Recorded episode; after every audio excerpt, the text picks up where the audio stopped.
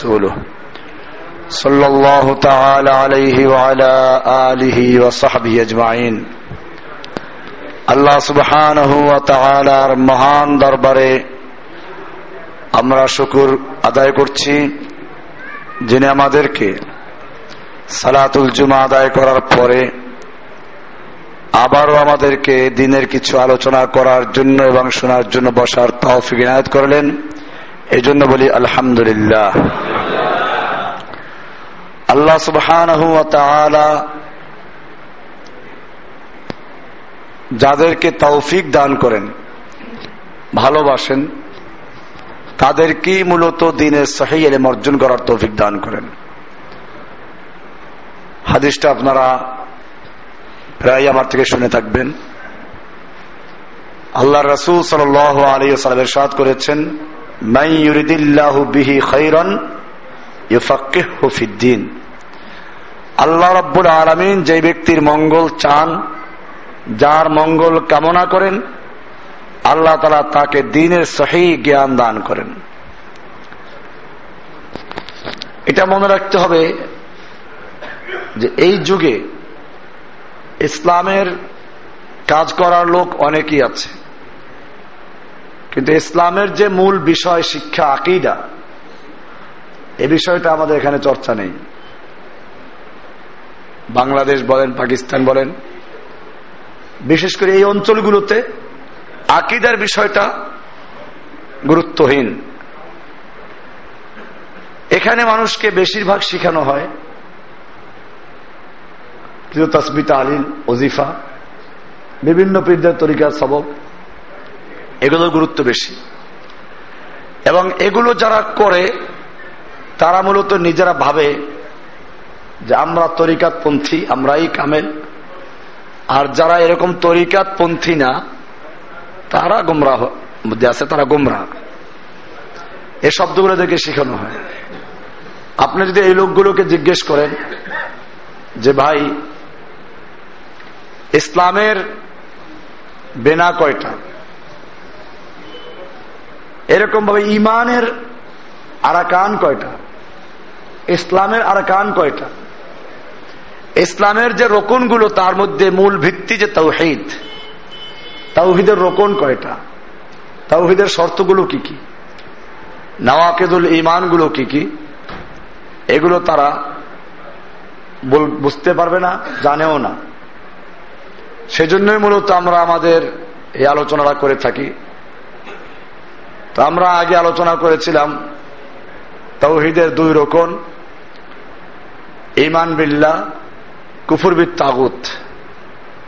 তাগুত কি জিনিস? এটা আমরা গত সপ্তাহে আলোচনা করেছিলাম। তাগুতকে কীভাবে বর্জন করব? আজকে আমরা যে বিষয়টা আলোচনা করতে চাচ্ছি, তা হচ্ছে এবাদত গ্রহণযোগ্য হওয়ার জন্য শর্ত কি? যে কোনো এবাদত গ্রহণযোগ্য হওয়ার জন্য শর্ত কি? যে কোনো এবাদত গ্রহণযোগ্য হওয়ার জন্য দুইটা শর্ত। কয়টা শর্ত? এক নাম্বার শর্ত হচ্ছে এখলাস নিয়ত। এক নাম্বার শর্ত কি? এখলাস নিয়ত।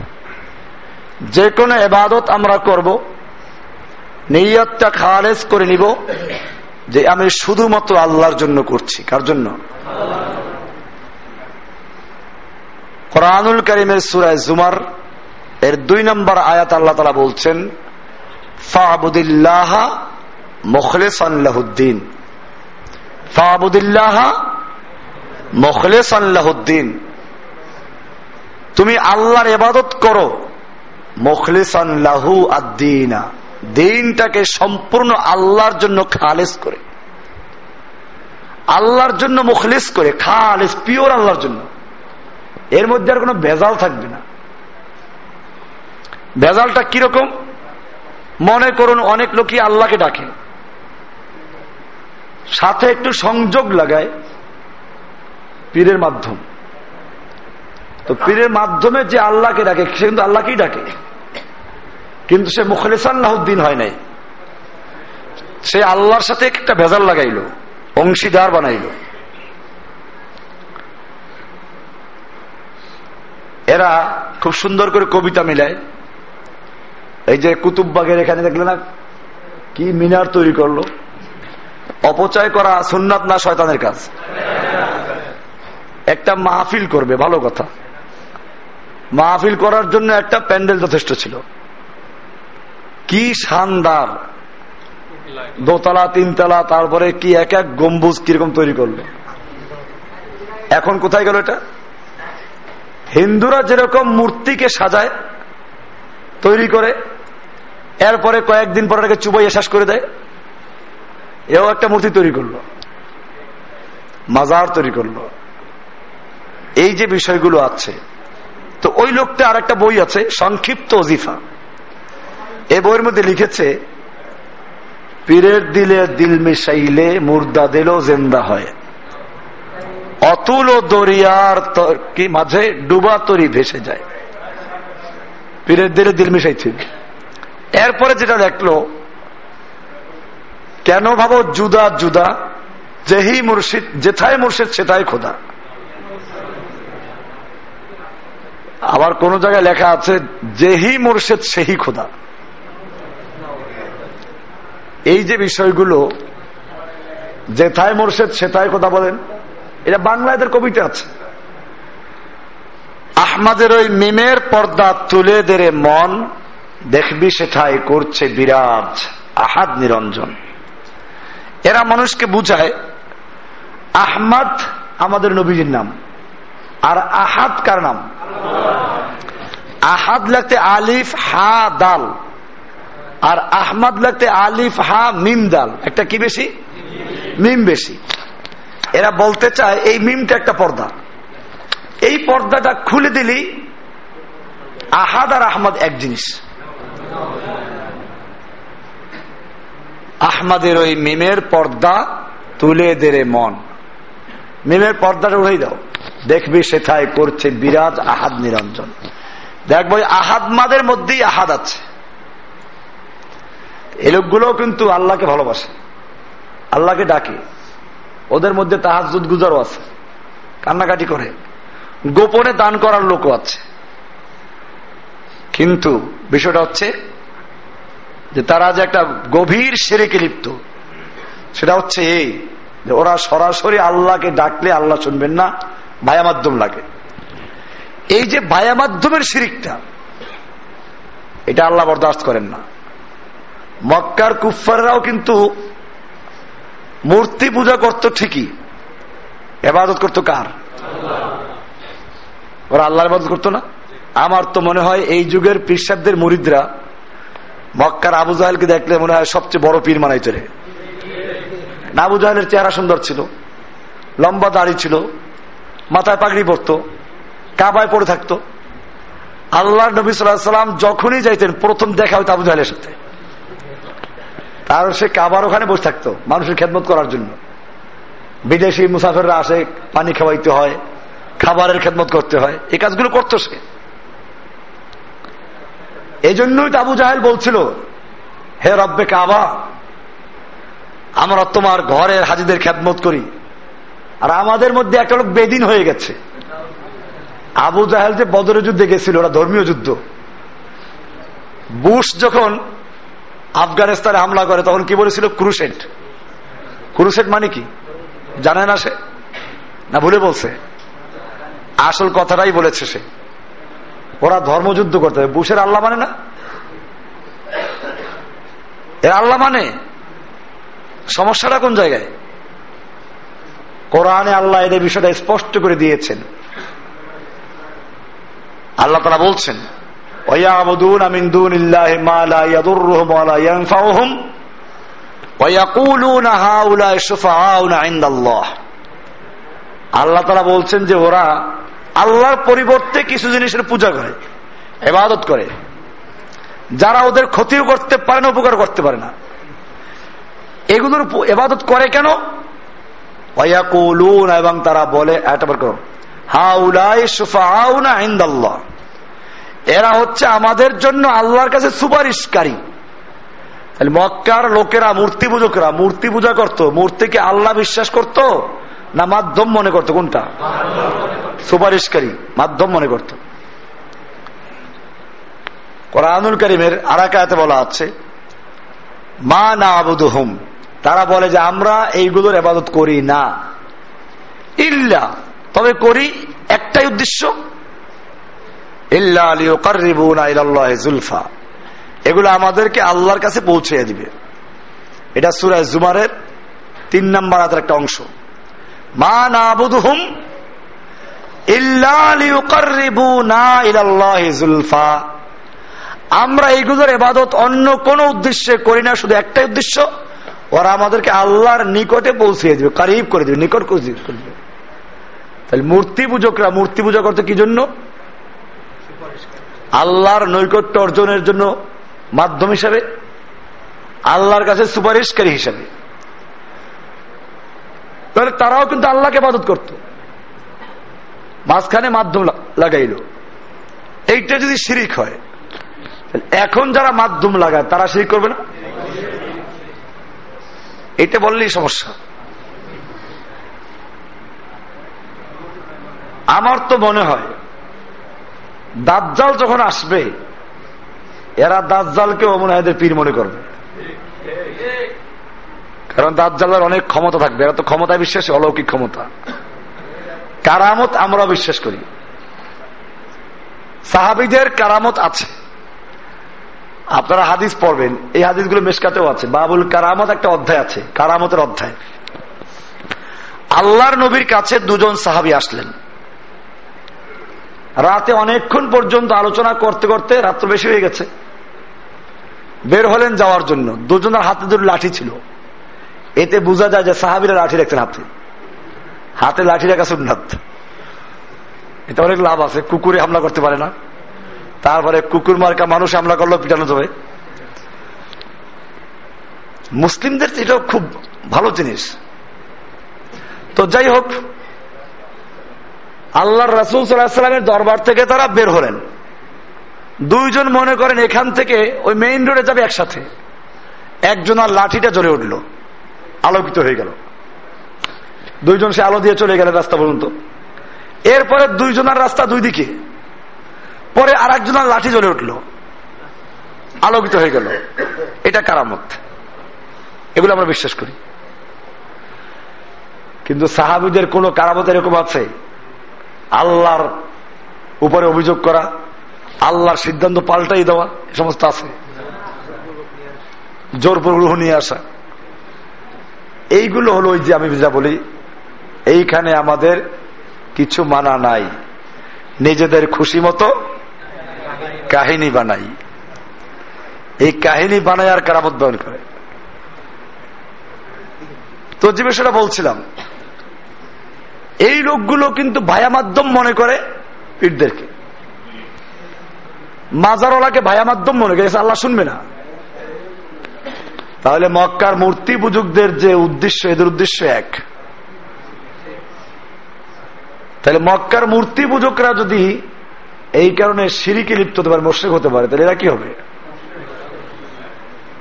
হা, যদি এরকম কেউ আকিদা পোষণ না করে, তাকে মোশেক বলছি না। কেউ আকিদা পোষণ করে? একজন শিক্ষক, ওস্তাদ, তার কাছে আমি কিতাব বুঝতে যাই। সেটা ভিন্ন বিষয়, কিন্তু এখানে কি এইটা কি জড়িত? এতটুকু জড়িত? পীর মুরিদি বিষয় এতটুকু জড়িত না। পীর মুরিদি বায়াত দিতে হয়, তারপরে পীরে মুরিদের অন্তরে সব খবর জানে, সব দেখে কাশফ খোলা হিসাবের। এরকম আরও অনেক কাহিনী আছে। নাম বলতে গেলে অনেক জ্ঞানজাম লাগে। আমি এদেশের শীর্ষ পর্যায়ের বড় বড় আলেম। তাদের বইতে লেখা আছে, পীরের সংজ্ঞা দিয়েছেন যে পীর মুড়িদের অন্তরের ভালো মন্দ সব কিছু অবগত এবং সব কিছু সঠিকভাবে নির্ণয় করতে সক্ষম। ভালো মন্দ সব অবগত কে? অন্তরের খবর জানেন কে? পীর সব সব জানে।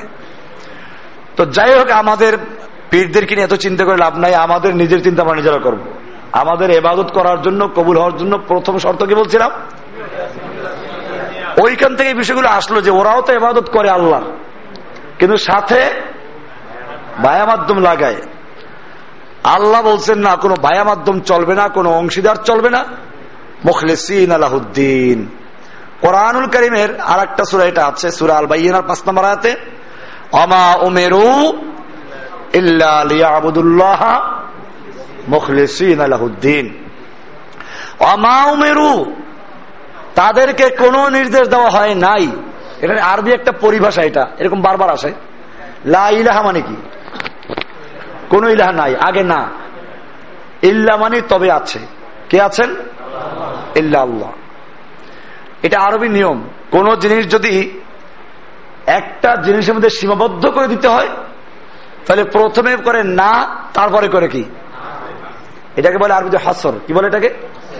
হাসর। হাসর মানে হলো সীমাবদ্ধ করে দেওয়া। এইখানে দেখেন, আল্লাহ বলছেন অমা উমেরু। ওই লা আর মার এক অর্থ।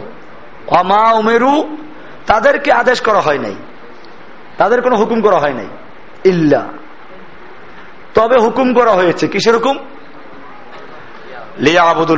মুখলেসিন আলাহুদ্দিনা। যে তারা এবাদত করবে আল্লাহর জন্য মুখলেসিন আলাহুদ্দিন। দিনটাকে আল্লাহর জন্য খালিস করে। হুনাফা হুনাফা হানিফের বহু বচন। হানিফ মানে হচ্ছে, মা এলান আন জমি এল বোতলান ইলাল হক।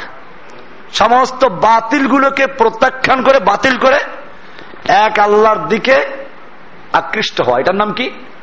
হানিফ। এই জন্য ইন্দাহাতুর মধ্যে আছে হানিফা। ওই হানিফা মানে ওটাই।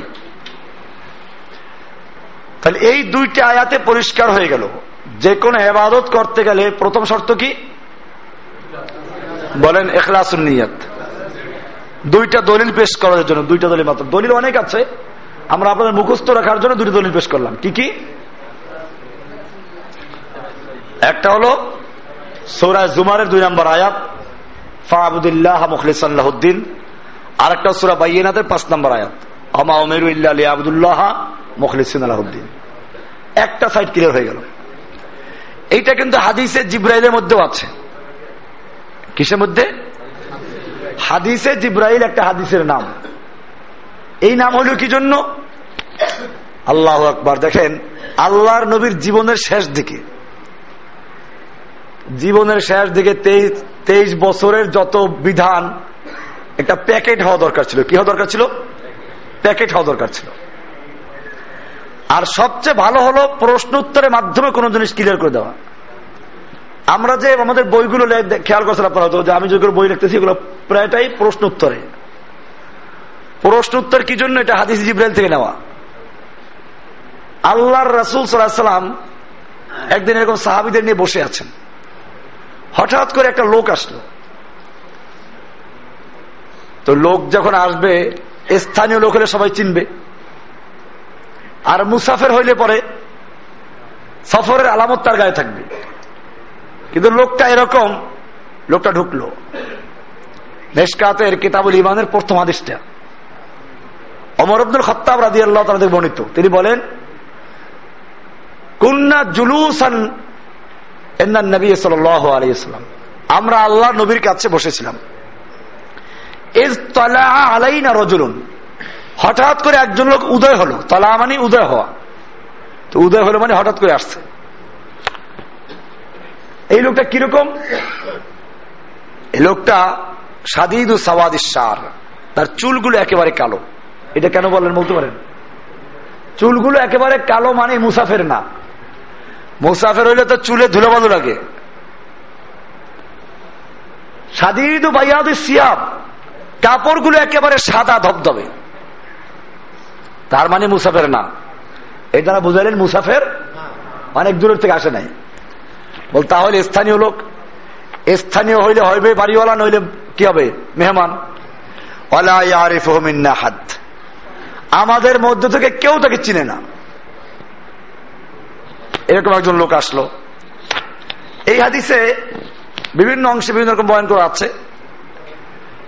তো এর একটা অংশ আছে যে সে দরজার সামনে এসে জিজ্ঞেস ইয়া মোহাম্মদ ইয়া মোহাম্মদ। হে মোহাম্মদ হে মোহাম্মদ। তো সাহাবিরা এরকম নবীকে ডাকতেন না। আল্লাহ এরকম ডাকেন নাই। কোরআনে বলা আছে, ইয়া আইয়ুহান নবী ইয়া আইয়ুহার রসুল। দেখেন কোরআনে আল্লাহ তালা কি সুন্দর করে ডাক দিয়েছে আর মিলাদ যারা পরে তারা করে কি? ইয়া নবী, সালাম আলাইকা। ইয়া রাসুল, সালাম আল্লাহ ডেকেছেন? সম্মানের খেলাফ। আল্লাহ তারা তার নবীকে ডেকেছেন, ইয়া আইয়ুহার রাসুলু, ইয়া আইয়ুহান নবীয়ু আর এরা, ইয়া মোহাম্মদ, ইয়া নবী, ইয়া রসুল, ইয়া নবী, সালাম আলাইকা, ইয়া রসুল, সালাম আলাইকা।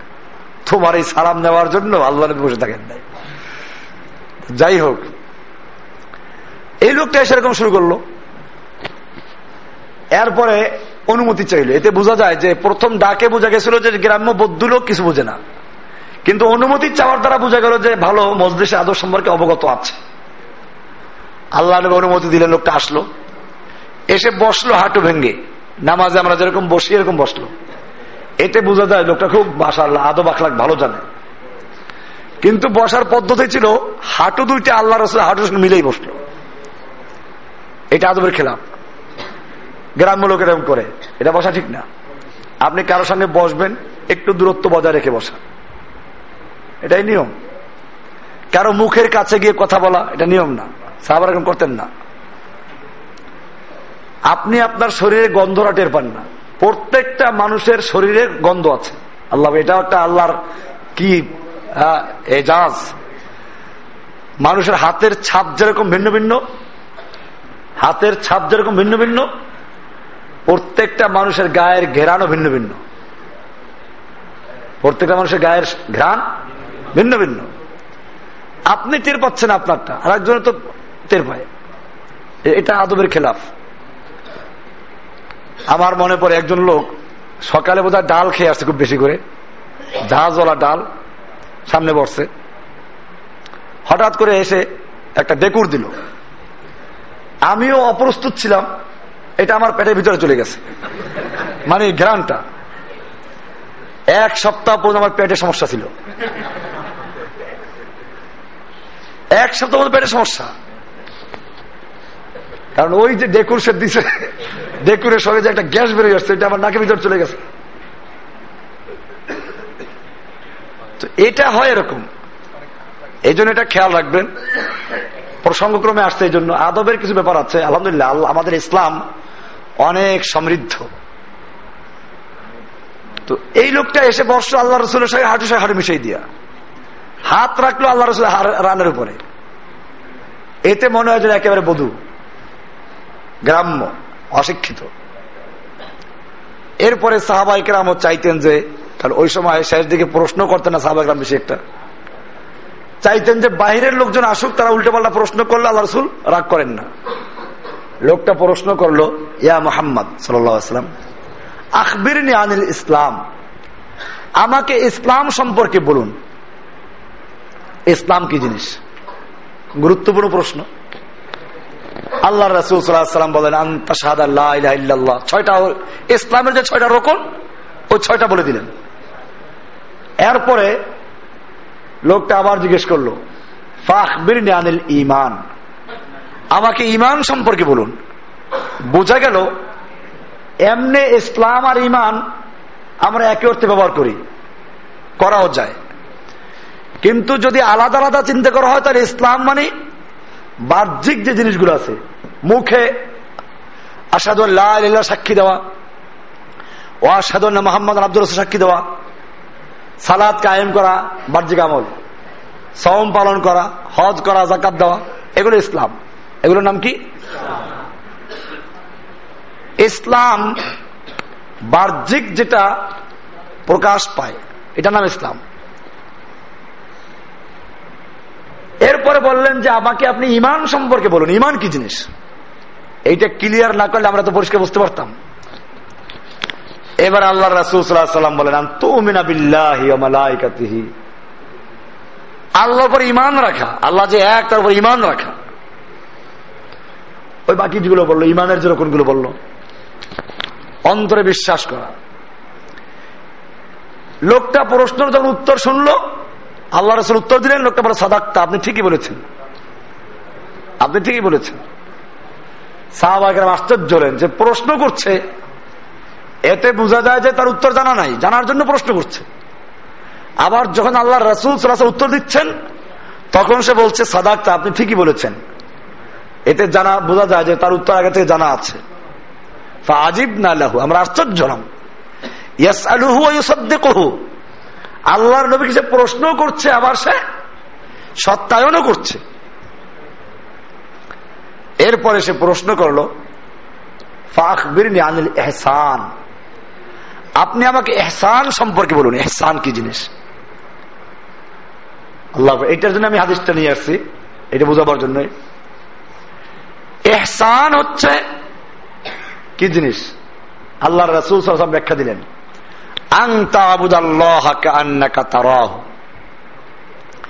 তুমি আল্লাহর এবাদত করবে এমন ভাবে যেন তুমি আল্লাহকে দেখতে পাচ্ছ। যেন তুমি আল্লাহকে দেখতে পাচ্ছ। ফাইন্নাকা ইল্লাম তারাহ।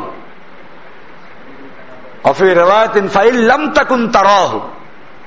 তুমি যদিও আল্লাহকে দেখতে পাচ্ছ না ফাইন্না হইয়া রাকা তিনি তোমাকে দেখতে পাচ্ছেন। তিনি তোমাকে তাহলে আমি আল্লাহর এবাদত করবে এমন ভাবে যেন আমি আল্লাহকে দেখতে পাচ্ছি। আর আমি আল্লাহকে দেখতে না পেলেও আল্লাহ আমাকে দেখতে পাচ্ছেন। এই বিশ্বাস নিয়ে এবাদত করার নাম কি? এহসান, এখলাস, যেটা আলোচনা হচ্ছে। হাদিসটা শেষ করে দেই। এরপরে লোকটা বলল আচ্ছা বলুন তো কেয়ামত কবে হবে? আমাকে কেয়ামত সম্পর্কে বলেন। আল্লাহ রসুল সাল্লাম বললেন, মাল যাকে জিজ্ঞেস করা হলো, সে ব্যক্তি জিজ্ঞাসকারীর চেয়ে বেশি জানে না। তার মানে কি? প্রশ্নকারীর থেকে যাকে প্রশ্ন করে সে বেশি অবগত না এই বিষয়টাই। তার মানে এই বিষয়টা তুমিও জানো, আমিও জানি না এই বিষয়ে। আপনি আবার উল্টো অর্থ বুঝেন না, যে আল্লাহ রসুবান তুমি বেশি জানো। কারণ জিব্রাইল তো ঠিক পাওয়া যায় না এটা জিব্রাইল যেটা ঠিক পাওয়া যায় না এখনও। এ আসছে একজন গ্রাম্য আগন্তুক। এই জন্য আল্লাহ রাসুল সাল্লাম বললেন যে, জিজ্ঞাসিত ব্যক্তি জিজ্ঞাসাকারীর তুলনায় বেশি জানে না। তার মানে না জানার মধ্যে দুজন আমরা সমান। কেমত কবে হবে? এরপরে দেখেন কি সুন্দর প্রশ্ন। ক্লিয়ার হয়ে গেল যে কেয়ামত সঠিক কবে হবে? এটা কেউ জানে না। এরপরে প্রশ্ন আপনি আমাকে কেয়ামতের আলামত সম্পর্কে বলুন তাহলে। কেয়ামতের লক্ষণগুলো কি? এবার আল্লাহ রসুলাম বলে হ্যাঁ এগুলো বলব। আন্তারাল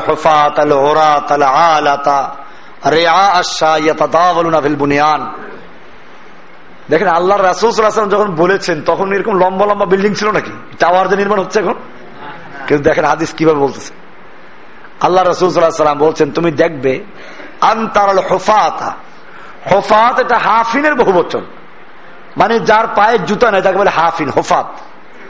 ওরাতুন মানে হচ্ছে আরির বহু বচন মানে উলঙ্গ বদন। কাপড় পরার ব্যবস্থা নাই। আলা হচ্ছে অভাবী, খালি হাত। রেয়াশায় বকরির রাখাল। নাঙ্গা বদন, নাঙ্গা পা, তারপরে কি? খালি হাত, বকরির রাখাল। এই জাতীয় লোকদেরকে তুমি দেখতে পাবে বুনিয়ান। এরা বড় বড় অট্টালিকা নির্মাণ করার ক্ষেত্রে প্রতিযোগিতা করবে। কে কার চেয়ে উঁচু? ইয়ে তুল মানে লম্বা। কে কার চেয়ে উঁচু নির্মাণ করা যায় সেই ব্যাপারে প্রতিযোগিতা লিপ্ত হবে। এখন এটা হচ্ছে না? এইটা কেয়ামতের একটা ছোট আলামত না কিন্তু বড় আলামত। আল্লাহ রসুল এই হাদিসে সবগুলো বলেন নাই। কেয়ামতের আলামত অনেকগুলো আছে। এইখানে মাত্র কয়েকটা আলোচনা, দুইটা, তিনটা আলোচনা করেছেন। এর মধ্যে এটা চলে আসলো। তাহলে এটা একটা বড় আলামত। আর বললেন, আনতালে দাল আমাতুর আব্বা তাহা তুমি দেখবে যে মেয়ে লোক তার মনিবকে জন্ম দিচ্ছে। এর বিভিন্ন ব্যাখ্যা আছে। একটা ব্যাখ্যা এই যে পেটের সন্তান মা বাবার সাথে এমন ব্যবহার করবে যেরকম ভাবে কি করে মনিব তার দাস দাসের সঙ্গে ব্যবহার করে। এরপরে আল্লাহ রাসুল সাল্লাম আয়াত পেশ করলেন যে, তুমি যে আমাকে কেয়ামত সম্বন্ধে জিজ্ঞেস করেছ, আয়াত শুনে দে ইন্নআল্লাহ মুসা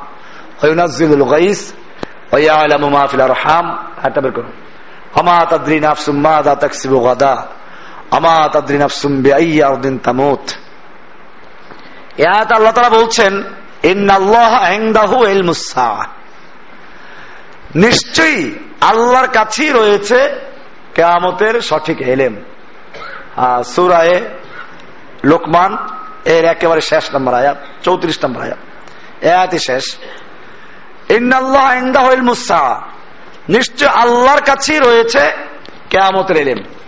কেয়ামতের এলেম কার কাছে? এটা আল্লাহ ছাড়া কেউ জানে না। দুই নম্বর এবং বৃষ্টি নাজেল করেন। বৃষ্টির এলেম সঠিক কার কাছে? আপনি বলেন, আবহাওয়া অফিস থেকে বলে দেয়, বৃষ্টি হতে পারে। আর বেটা ওটাও সম্ভাবনা বলে দেয়। তাও কেমনে বলে? আপনি বলতে পারেন। আকাশে ম্যাঘ দেখতে আপনি বলতে পারেন না বৃষ্টি হতে পারে? আপনি চোখ দিয়ে দেখেন, একটু পরে ওরা আগের থেকে মেশিন দিয়ে দূরের থেকে দেখে। এছাড়া কিছু না। ওরা সাগরে কোন সময় ঢেউ কীরকম চলছে, বাষ্পের পরিমাণটা কীরকম, আবহাওয়ার অবর ভিত্তি করে এই জিনিসটা ওরা বলতে পারে। তারপরেও কিন্তু অনেক সময় কি হয়ে যায়, বিশাল বড় দুর্ঘটনা ঘটে যায়, ওরা টেরো পায় না। তাহলে এটা দুই নম্বর জিনিস। ওই নাজিদুল বৃষ্টি কখন হবে? এটা আল্লাহ ভালো জানেন। তিন নম্বর হলো আলম মাহফিল আর হাম আল্লাহ জানেন মাহফিল আর হাম রেহেমের মধ্যে কি রয়েছে? আপনার রেহেম মানে ওই যে বাচ্চা দানির ভিতরে সন্তান কি হবে? এটা আল্লাহ ভালো জানেন। কি হবে বলতে দুইটা জিনিস হতে পারে। একটা ব্যাখ্যা হতে পারে, সন্তানটা ছেলে হবে না মেয়ে হবে, এটা আল্লাহ জানেন। আপনি বলেন, এখন তো আমরা পরীক্ষা করে বলতে পারি। ওটা যখন সন্তান হয়, তারপরে বলতে পারে। আকৃতি তৈরি হলে তারপরে বলে পরীক্ষা করে আর আগে বলতে পারে নাকি? আজ যদি বলতে পারেও এখানে আসলে এই অর্থটা মুখ্য না। এখানে মুখ্য অর্থ হচ্ছে, রেহেমের মধ্যে যে সন্তানটা আছে এটা কি হবে? ভালো হবে না মন্দ হবে? তোমার উপকার আসবে না ক্ষতি করবে? এটা তুমি জানো না। কোরআনে ব্যাখ্যা দেয় না কোরআন আলম মাহফিল হাম রেহেমে কি আছেন আল্লাহ জানেন। এরপরে আল্লাহ তারা চার নম্বরে বললেন আমা তাদরি নফসুম্মাদা তাকসিবাদা কোন প্রাণ জানে না আগামী দিন সে কি উপার্জন করবে, আগামী দিন কি কামাই করবে। এটার দুইটা অর্থ হতে পারে। একটা অর্থ বাহ্যিক অর্থ, উপার্জন মানে আমরা কামাই রোজগার করি। এটা আমাদের কোনো গ্যারান্টি নেই। আপনি একটা চাকরি করছেন বা একটা দোকানদারি করছেন কালকে যে আপনি করতে পারবেন, সেখান থেকে আপনার কি উপার্জন হবে আপনি জানেন না এটা। অথবা এটা আর একটা অর্থ আছে। আগামী দিন সে কি উপার্জন করবে? তার মানে সে ন্যাক আমল করবে না বদামল করবে। আজকে সে মসজিদে আছে, আল্লাহর এবাদত করছে। কালকে সে এই ইমানগর থাকবে না গুমরা হয়ে যাবে, এটা কেউ জানে না। এরপরে পাঁচ নাম্বার বললেন কোন প্রাণী জানে না সে কোন জমিনে মৃত্যুবরণ করবে। মৃত্যু কোথায় হবে এটাও মানুষ কেউ জানে না। কয়টা হলো? তাহলে আল্লাহ তালা বললেন কোরআনের সুরায় জুমারের শেষ নম্বর আয়াতে, চৌত্রিশ নম্বর আয়াতে, যে পাঁচটা জিনিস আল্লাহ ছাড়া কেউ জানে না। আমাদের দেশটা বাংলা কথা আছে না? দুইটা জিনিস আল্লাহ ছাড়া কেউ জানে না। হায়াত মোহাম্মদ রেজিক, দৌলত। এই চারটে মিলে কয়টা হয়েছে আসলে? ও চারটে বলে তারা। চারটে জিনিস আল্লাহ ছাড়া কেউ জানে না। কি কি? হায়াত আর মৌত কি দুইটা নাকি একটা? হায়াত শেষ হলে মৌত চলে আসে। রিজিক আর দৌলত কি ভিন্ন জিনিস নাকি? তাহলে কি বলল এগুলো? এই যে ভুয়া কতগুলো জিনিস আমাদের সমাজে প্রচলিত আছে, এটা আপনারা মনে রাখবেন এগুলো সব কোরআনের সুরায় জুমারের কয় নম্বর আয়াত? চৌত্রিশটা সুরা জুমান লোকমান। সুরা লোকমানের চৌত্রিশ নম্বর আয়াত। এটা মনে রাখবেন, সুরা লোকমানের চৌত্রিশ নম্বর আয়াত। এটা আল্লাহ রাসুল সাল্লাম পরে শুনে দিলেন। লোকটা চলে গেল। আল্লাহ রাসুল সাল্লাম এবারে সন্দেহ করলেন যে, লোকটা কে আসলে? সাহাবিদেরকে পাঠালেন, দেখো তো লোকটা গেল কোথায়, দেখে নাই, উধাও। এবারে আল্লাহ রাসুল সাল্লাম বুঝতে পারলেন লোকটা আর কেউ না। আতাকুম জিব্রাইল। তোমাদের কাছে জিব্রাইল এসেছিল ইউ আল্লিমুকুম দিন তোমাদেরকে তোমাদের দিন শিক্ষা দেওয়ার জন্য। কারণ এই সুন্দরভাবে প্রশ্ন উত্তরের মাধ্যমে একটা প্যাকেজ তৈরি করে দেওয়া, এটা করার জন্য এমন লোকের দরকার যে এই পুরো এলেম রাখে। কারণ প্রশ্ন করতেও কি লাগে? এলেম লাগে। এলেম ছাড়া প্রশ্ন করতে পারে না। আমরা যখন কোন জায়গায় যাই, কত রকম প্রশ্ন মানুষ করে। তো তখন বুঝি, ওই প্রশ্নের মাধ্যমে বুঝি কার কতটুকু আছে। প্রশ্নের মাধ্যমেই বোঝা যায় যে কোন স্তরের লোক। তো প্রশ্ন করার জন্য একজন যোগ্য লোকের দরকার ছিল, সেজন্য আল্লাহ তালা জিব্রাইলকে পাঠাই দেন যে তুমি গিয়ে প্রশ্ন করো। আর আল্লাহ রাসুল সাল্লাম যদি প্রথমে চিনতে পারতেন, তাহলে উত্তর কীরকম আসত? আমি যদি জানি যে আপনি প্রশ্ন করছেন, আপনার উত্তর জানা। তাহলে আমি উত্তর দেবেন ওই যে আগে যে আলোচনা করছেন ওইটা। আকার ইঙ্গিতে বলে দিলাম কিন্তু এরকম বললে কি বিষয়টা ক্লিয়ার হবে? এই জন্য জিব্রাইল এমন একটা ভাব করলেন যাতে আল্লাহ রাসুলাম চিনতে পারেন নাই। এরপরে চলে যাওয়ার পরে চিনতে পারলেন। এইটার নাম হলো হাদিসে জিব্রাইল। হাদিসের কিতাবে প্রসিদ্ধ হাদিস।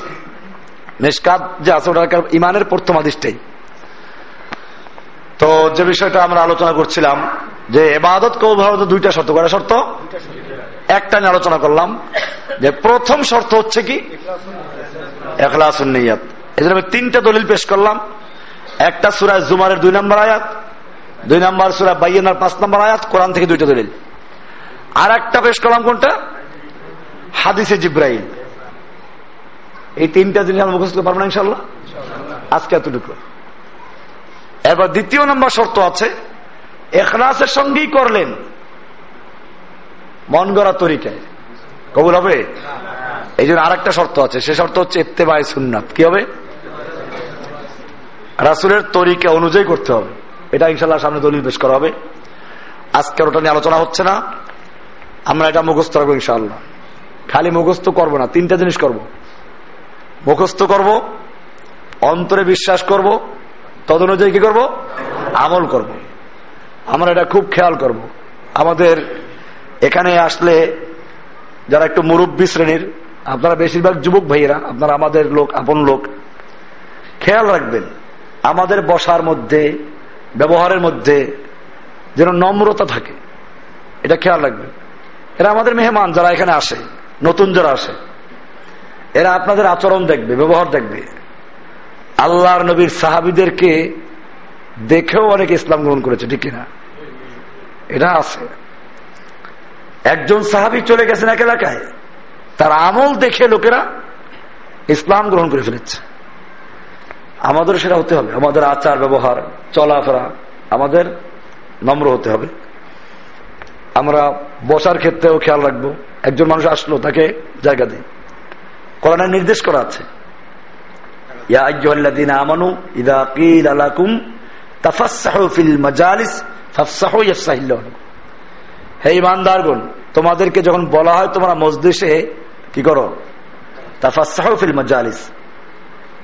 মাজলিসের মধ্যে তোমরা জায়গা করে দাও। তো তোমরা সেটা করো। আল্লাহ তোমাদের জায়গা করে দিবেন। তো এটা আমরা খেয়াল রাখব। আর যে যেখানে থাকি, সেখানে এখলাসের সাথে আমল দেব। দাওয়াত দেবো আল্লাহর জন্য। আপনি যদি কাজটা আল্লাহর জন্য করেন, তো মনে আনন্দ পাবেন।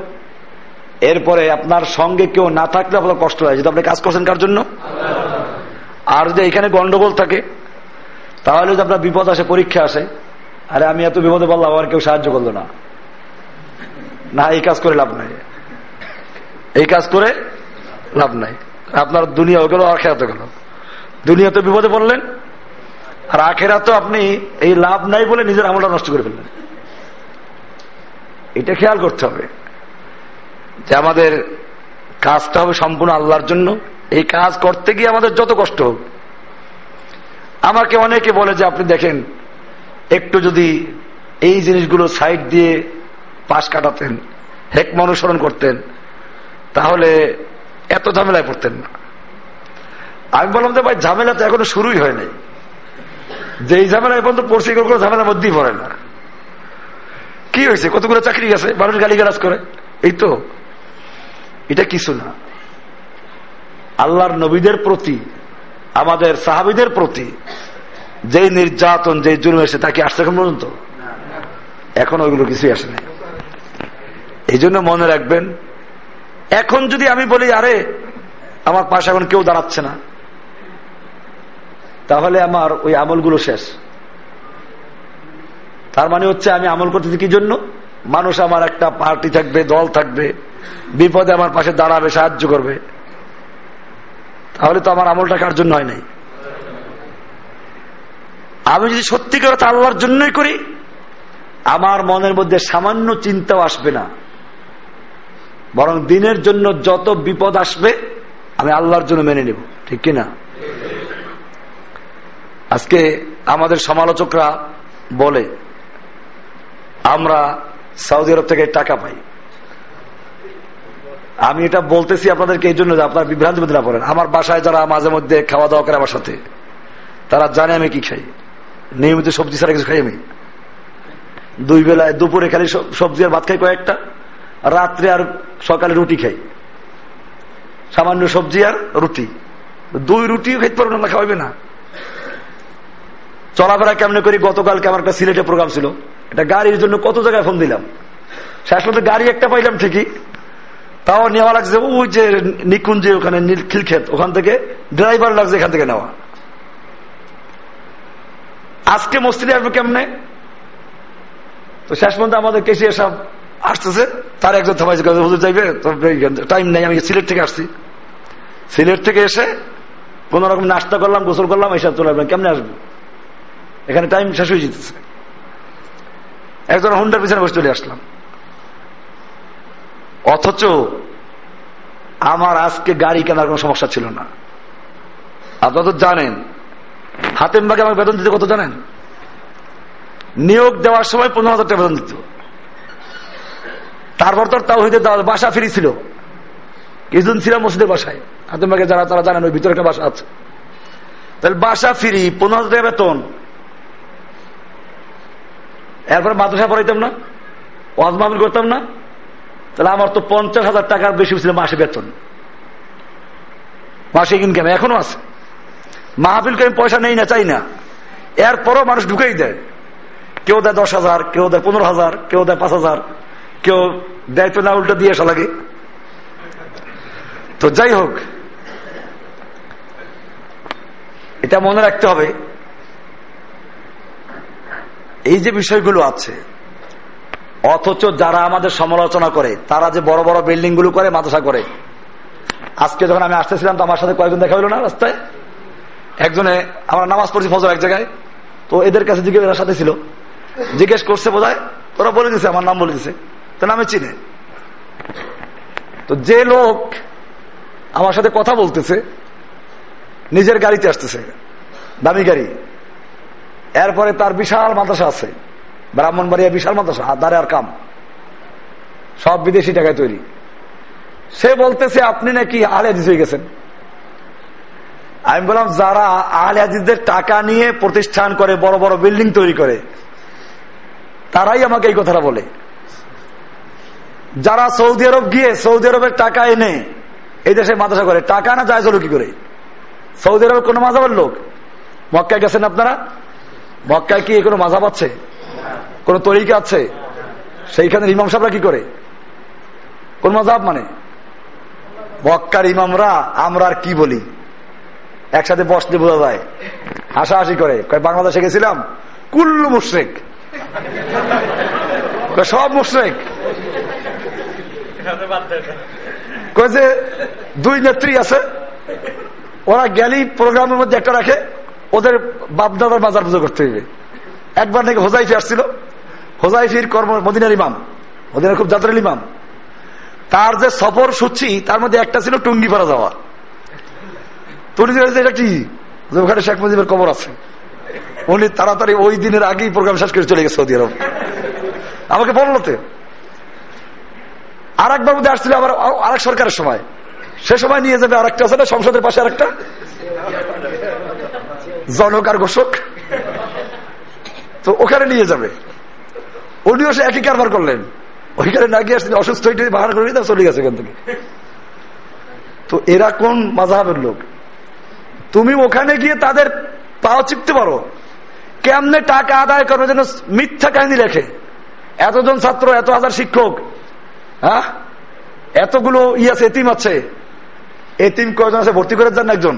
আপনার এতিম নিয়ে যান দেখুন কি হবে। কোটা খালি নাই। না এখন সমস্যা।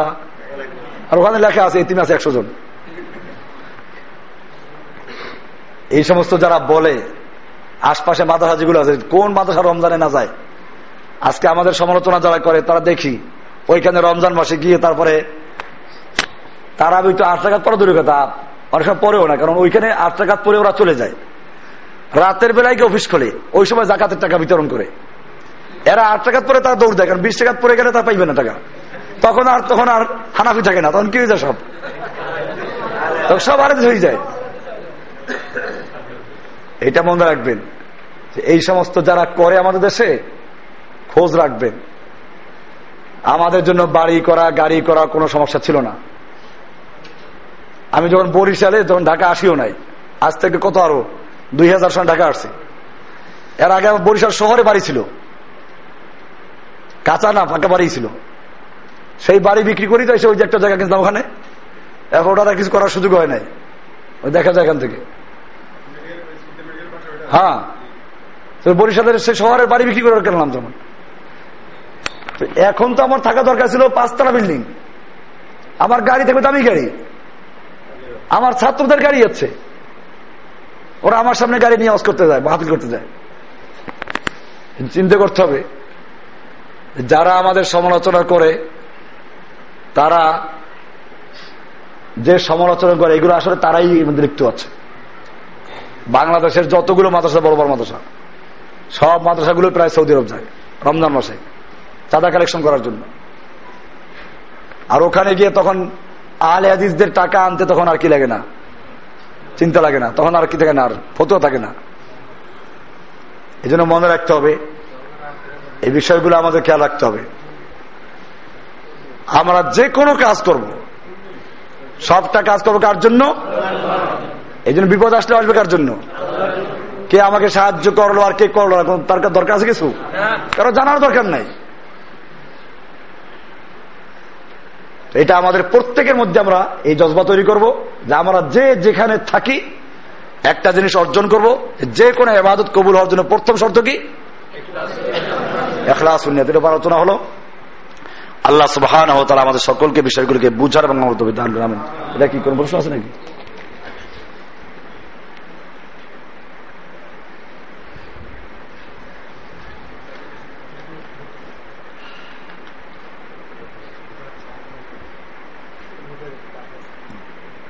এটা একটা গল্প।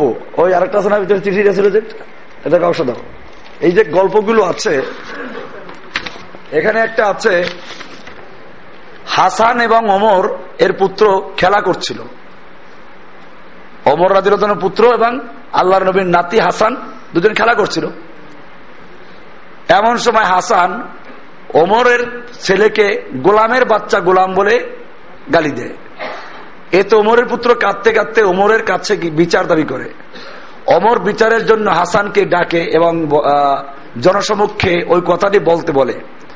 তখন হাসান তাকে আবার ওই কথাটি বলে, গোলামের বাচ্চা গোলাম। তখন ওমর বলে, তুমি ওই কথা লিখে দিতে পারবে?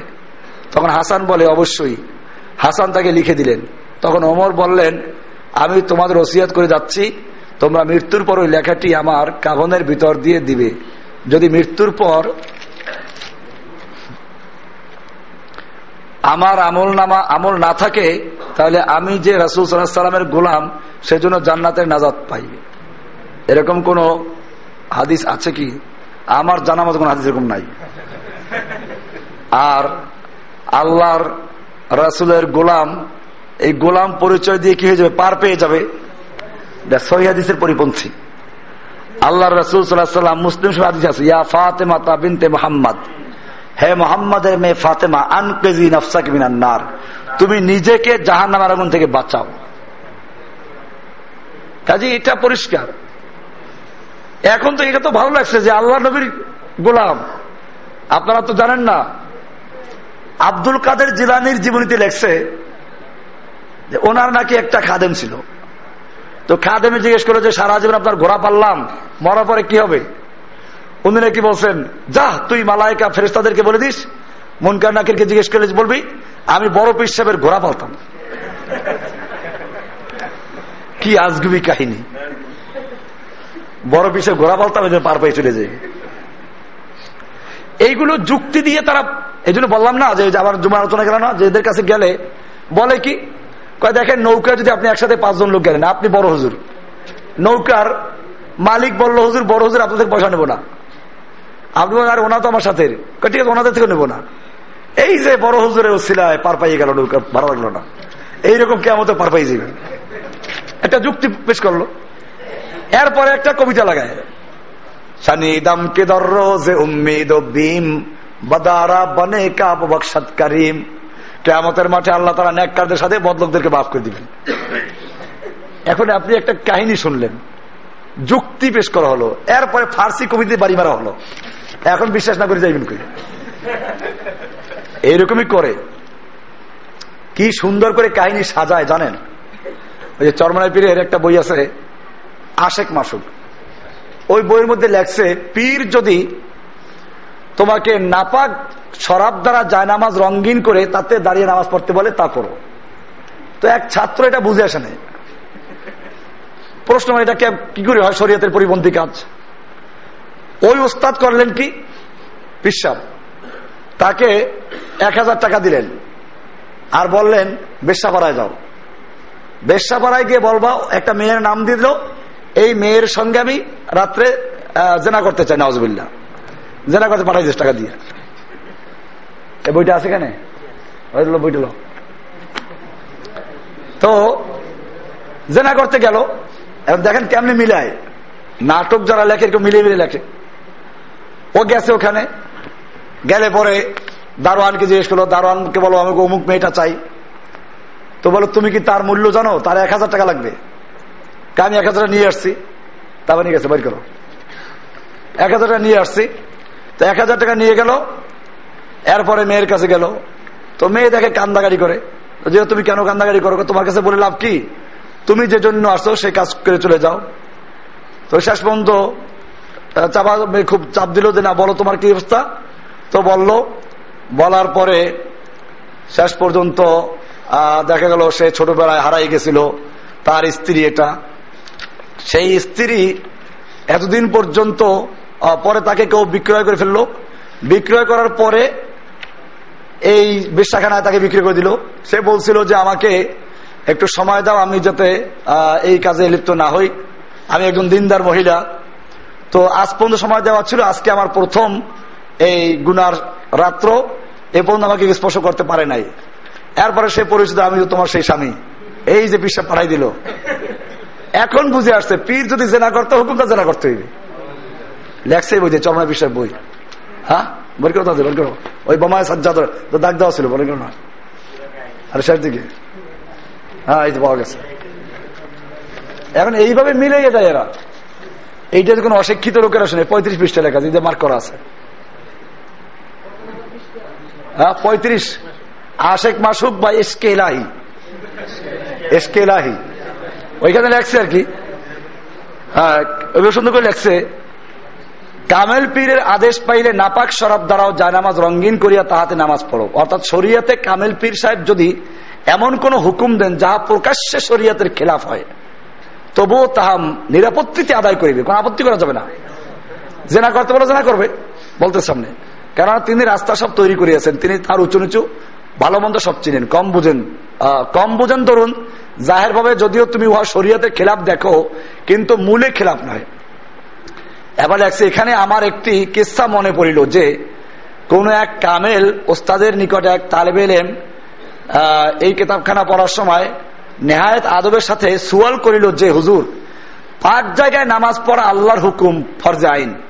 আর হাফিজ বলেন, পীরের কথা মতো নাপাক শরাব দ্বারা যায় নামাজ রঙিন করিয়া নামাজ পড়িতে হইবে। ইহা আমার বুঝে আসে না। দয়া করে আমাকে উহার আসল মানি বুঝাইয়া দেন।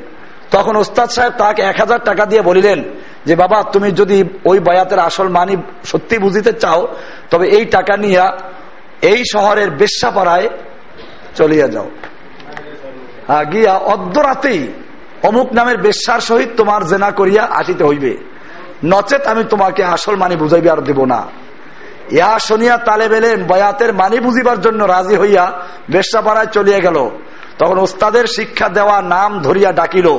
তখন একজন দারণ আসিল, বলিল, কে তুমি? এখানে কি চাও? এ বিবির এক রাত্রে হাজার টাকা ভিজিট, তা দিতে পারবে কি? তালেবে এলেম বলিল হ্যাঁ আমি হাজার টাকা দিতে পারিব। তখন দারোয়ান দ্বার খুলিয়া দিল।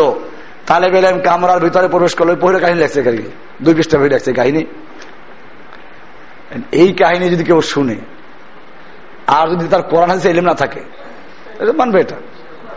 আর যার কোরআন হাদিস এলেম আছে, সে জানবে যে আল্লাহ রসুল সাল্লাম একদল সাহাবিদেরকে পাঠাইলেন কোন এক যুদ্ধে।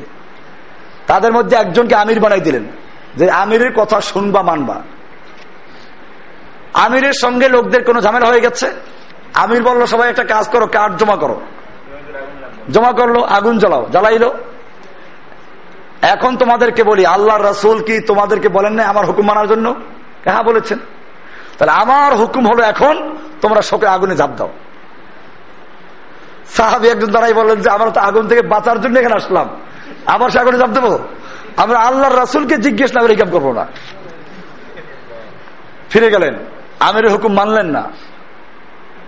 আল্লাহ রাসুল কাছে বলার পর বললেন মা খরা জমিন হাকত্ত ওরা যদি আমিরের হুকুম মতো আগুনে ঝাঁপ দিত, তাহলে আর কখনোই তারা আগুন থেকে বের হতে পারত না। আমির বলছে, রাগ করে, তার ওদের খেপছে কোনো কারণে? এই জন্য ক্ষিপ্ত হয়ে গেছে কোনো কারণে। আর সবচেয়ে বড় কথা আমাদেরকে বুঝাবার জন্য। আল্লাহ তালা এটা অনেক ঘটনা ঘটাইছেন আমাদের বুঝাবার জন্য। যদি এইটা না থাকতো আজকে, তাহলে আমরা তো পীরদের বিরুদ্ধে দলিল পেশ করতে পারতাম না। পীরদের বিরুদ্ধে দলিল দেওয়া যেত না। আমার যে বই লেখা হচ্ছে পীর মুরদির পরে এই বইতে আমি আদিসটা নিয়েছি নাম্বারটা আমার শুদ্ধ নিয়েছি সৈয়াদি বোখারি আদিস একটা নাম্বারটা আমার সব আদিসটা এই যে বিষয়টা, একজন আমির নিয়োগ করে দেওয়া হলো। আল্লাহ রসুল নিজে বললেন, তোমরা তার কথা শুনবে, মানবে। সে যখন শরীয়তের বিরুদ্ধে খেলাপ হুকুম দিল, সাহাবাগ্রাম মানলেন না। এবং আল্লাহ রসুলও বললেন, যদি তারা এই আমির হুকুম মতো আগুনে জাপ দিত, তাহলে তারা আর কখনো বেরোতে পারত না। এরপরে বললেন ইন্নামাত্ত আতফি মারুফ। আল্লাহ রসুল সাল্লাম বললেন, আনুগত্য হচ্ছে ন্যায় এবং ভালো কাজে। অন্যায় কাজে কোনো কার আনুগত্য করা যাবে না। এত পরিষ্কার বিধান। আর এখানে বলে দিল পীর যদি রঙিন যায় নামাজ দিয়ে নামাজ, কি শরাব দ্বারা ভিজাইয়া যায় নামাজ পড়ে নামাজ বলে তা বড় এরপরে তখন বিশ্বাস করে না, তখন জেনা করতে পাঠাই দিল। জেনা করতে হইবে। কত জঘন্য এদের শরিয়াত। এটা চরমাইপীরের বই। যদি দু একজন থাকেন আসেন তো অবশ্যই দু একজন। আল্লাহকে ভয় করুন, উল্টা পাল্লা লাগাইবেন না। আশেক মাসুক বইয়ের নাম। এই বইটা মাহমুদ পাবলিকেশনস, আটত্রিশ বাই তিন বাংলা বাজার, ঢাকা এগারোশো, ফোন নাম্বার দেওয়া আছে। পাবলিকেশন ইসলামিক টাওয়ার, এগারো বাই এক, বাংলা বাজার, ঢাকা, এগারোশো। এখানে পাওয়া যাবে বইটা। নতুন করে ছাপছে। সন্দেহ হইলে এখানে দেখে যেতে পারেন। তবুও খবরদার। কেবল মিথ্যা কাহিনী লাগাইবেন না। এরা আরও কত? আর এক পীর লেখছে একটা বইতে, সে আরও মারাত্মক। তুমি যদি দেখো তোমার পীর জেনা করছে কোনো মেয়ে লোকের সাথে, তাহলে তুমি পানি আগাইয়ে দাও, ভুল ধরতে যেও না। কারণ বাহ্যিক ভাবে সে জেনা করছে। আসলে সমুদ্রে নৌকা ডুবতেছে সে নৌকার ছিদ্র বন্ধ করতেছে নাওজবিল কি জঘন্য সরিয়েতেদের লজ্জাও করে না এদের। বাস বহু আমি তো নাম বলতেছি না কেন সবগুলো আমার সমস্যা। এগুলো আমাদের জানা আছে কোন জায়গায় কি আছে না আছে। সেজদা করে। এখন ওই নোয়াখালী দেখবেন নোয়াখালী মহা নিয়ামত বিতরণ। দেখেন না পত্রিকায় হ্যাঁ। কবরে তো অফ করে। এগুলো হারাম। এই জন্য এগুলো বর্জন করতে হবে।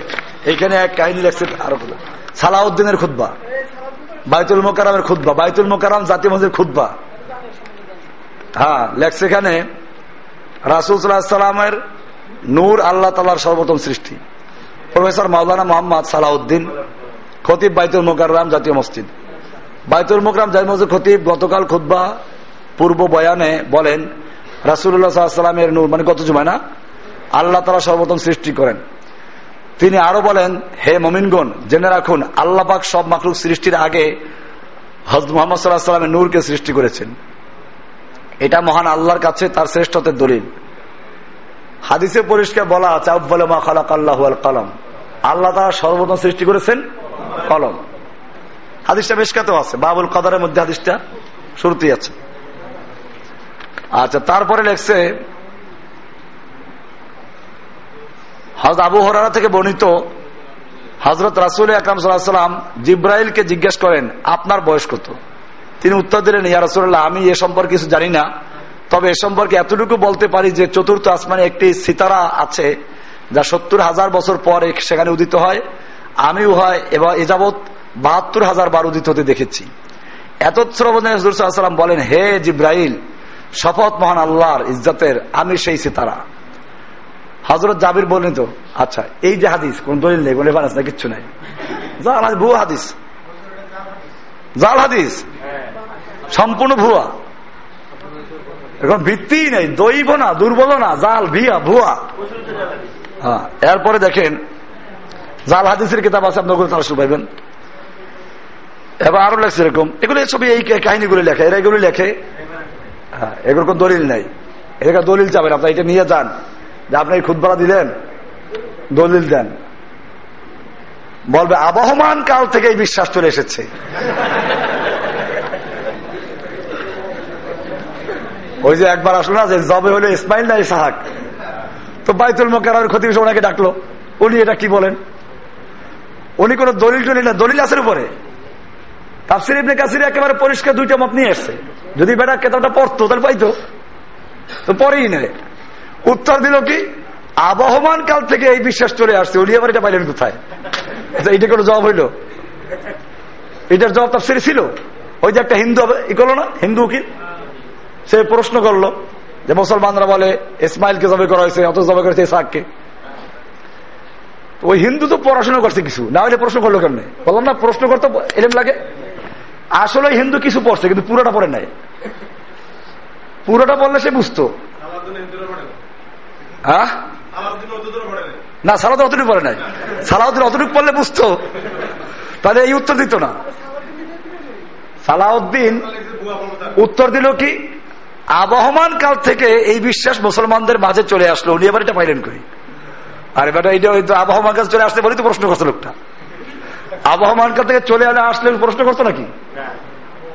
এখন তোমার উত্তর দিতে হবে যে তার প্রশ্ন করা ভুল। আর সেটার জবাব আছে। সহি উত্তর আছে। এমনি কাছে তার সিরাকাল সুন্দর দুইটা মত নিয়ে আসেন জবে হলো প্রশ্ন করা আছে। মান হুয়াল মাজমু? কে জবে হয়েছিল? ইসমাইল না ইসাহাক?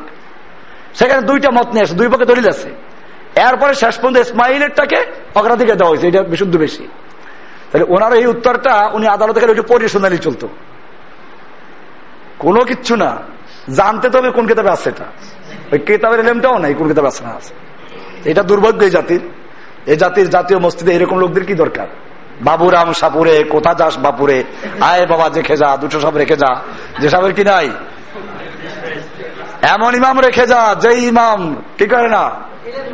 খায় না কি করে, কি? খায় হ্যাঁ করে না ফুসফাস মারে না ঢুস ঢাস। খায় শুধু দুধ ভাত দিবার খাইবে। তারপরে এরপরে যদি যদি করো, কি করো? ওই যে আছে না, তেরে মেরে ঠান্ডা, ডান্ডা করে দেবো। বেতা যদি করো তো চাকরি শেষ। এইরকম ইমানই এখন দরকার। ইমাম থাকবে নাকি? আল্লাহ কোরআনে বলেছেন, ইমামের কি কোয়ালিটি হবে?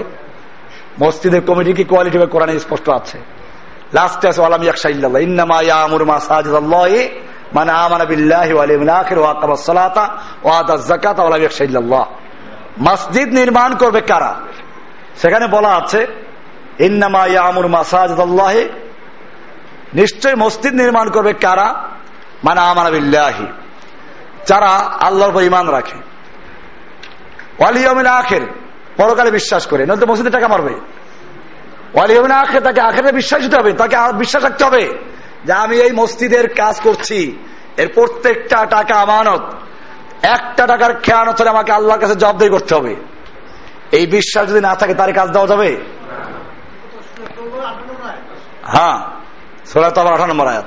আকাবাস সলাতা, তারপর আকাবাস সলাতা, সালাত কায়েম করতে হবে। সালাতের মাধ্যমে পরীক্ষা হবে, আসলে সে মমি কিনা। ও আতাস জাকাত জাকাত দিতে হবে। ওয়ালাম ইয়াকশাইল্লাহ আল্লাহ ছাড়া কাউকে ভয় করবে না। আর আমাদের ইমামরাই তো কি করে? ওয়ালাম ইয়াকশাইল্লাল কমিটি। কমিটি ছাড়া কাউকে ভয় করি না। এইগুলো খেয়াল রাখতে হবে। আলহামদুলিল্লাহ, আল্লাহ তালা যেন আমাদেরকে সত্যিকার অর্থে কোরআন চলার তবিক দান করেন, আমিন। যে কোনো জিনিসকে তাহা কি করবেন।